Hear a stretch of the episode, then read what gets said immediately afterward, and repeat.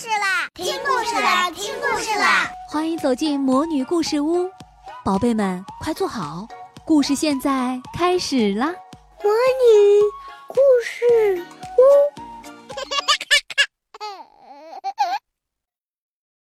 黄袍客。话说大唐天宝年间，京都长安有一处荒废的住宅，这宅院建筑精美，雕牡丹，刻凤凰。但是十多年没有人居住，苔藓爬上石阶，兽头铜锁锈迹斑斑。附近人们传说它是一座凶宅，搬进去住的人总在一夜之间暴毙。这一年，书生苏和进京赶考落地，滞留京城，想谋一份差事糊口，但是总没有合适的机会。眼看着身上带的钱花光了。一天，有位灰衣人前来找他，听说先生为人磊落、勇敢无畏，想聘请先生管理一所旧宅。苏和一口应承，当日搬进那座宅院。他洗地、除草、清扫蜘蛛网，一直忙到天黑，倒头就睡着了。到了半夜，卧室的朽木门吱呀一声被推开。进来一个黄袍精怪，他头戴四方宽帽，身高马大，没有手脚，没有眼鼻，面无表情，通体赤色，发出耀眼的金光。苏和，苏和，他高声叫唤。苏和清醒过来，他手执宝刀，从床上坐起身，定神看着他，因为恐惧，他的心脏剧烈的跳动。我在这里，苏和壮起胆子与他对答：“你是谁？找我做什么？”“我是黄袍怪。”那精怪调转身：“你跟我来。”苏和披衣起身，跟在精怪身后，出了卧室，走向西面堂屋。到了墙根下，在一棵老牡丹树下，精怪扑倒在地，不见了。苏和紧握着宝刀，在弯月下站了一会儿，没见动静。他平静下来，回到卧室，关上门，继续睡觉。睡了一会儿，又是吱呀一声，门再次被推开。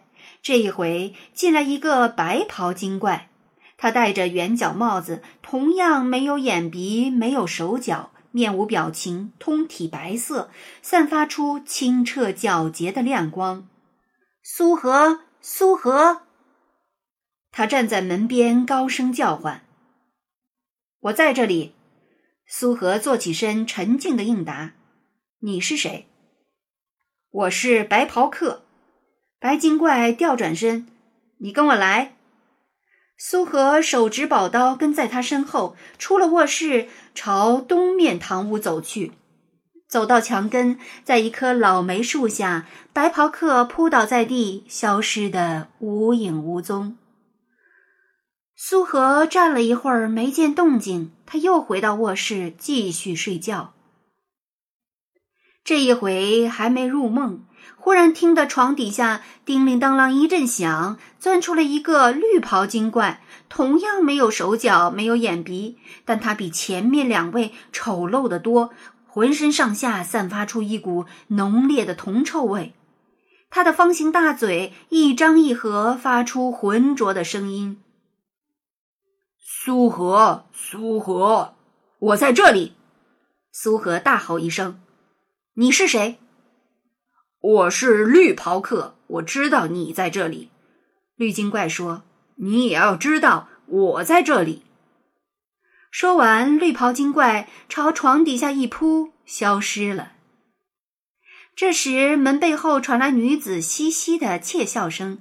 苏和威风凛凛的跳下床，抢先开口问道：“你是谁？”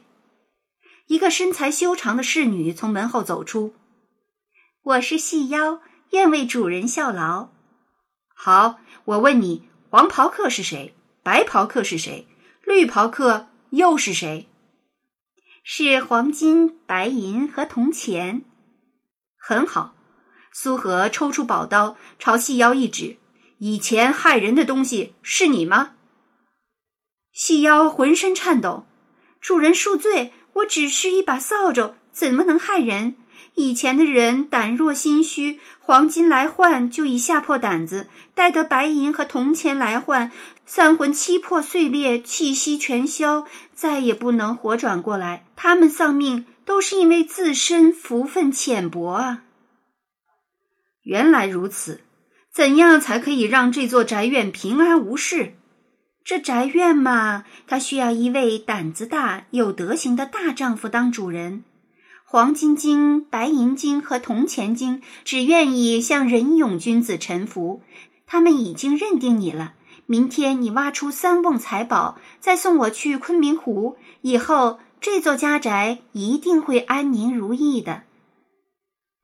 听得苏和应允。听得苏和应允，细腰朝他躬身行礼，回到门背后，变回一把扫帚。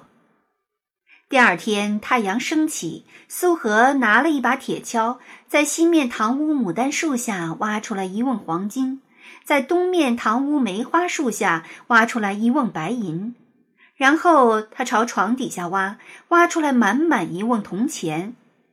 最后，他提起门背后的扫帚，锁好兽头，走向昆明湖，把它扔进水里。扫帚在水面飘了几下，发出活泼的笑声，然后沉入水底，再也看不见了。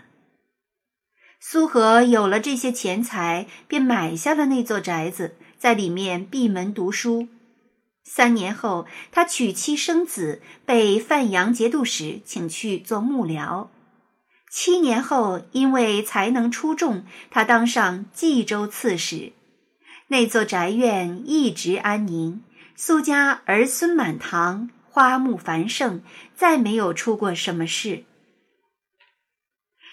小朋友们，我和你说啊，这是一个神话故事，故事的名《黄袍客》，代指的是财富。面对财富，我们要不惧怕，不贪婪，取之有道。用之有节，才能成为财富的主人。亲爱的小宝贝们，今天的故事就讲到这儿了。想听更多的好故事，欢迎你在微信公众号上搜索“魔女故事屋”，加关注来和我们做朋友。这里有更多的好故事等着你哦。我们下期再见。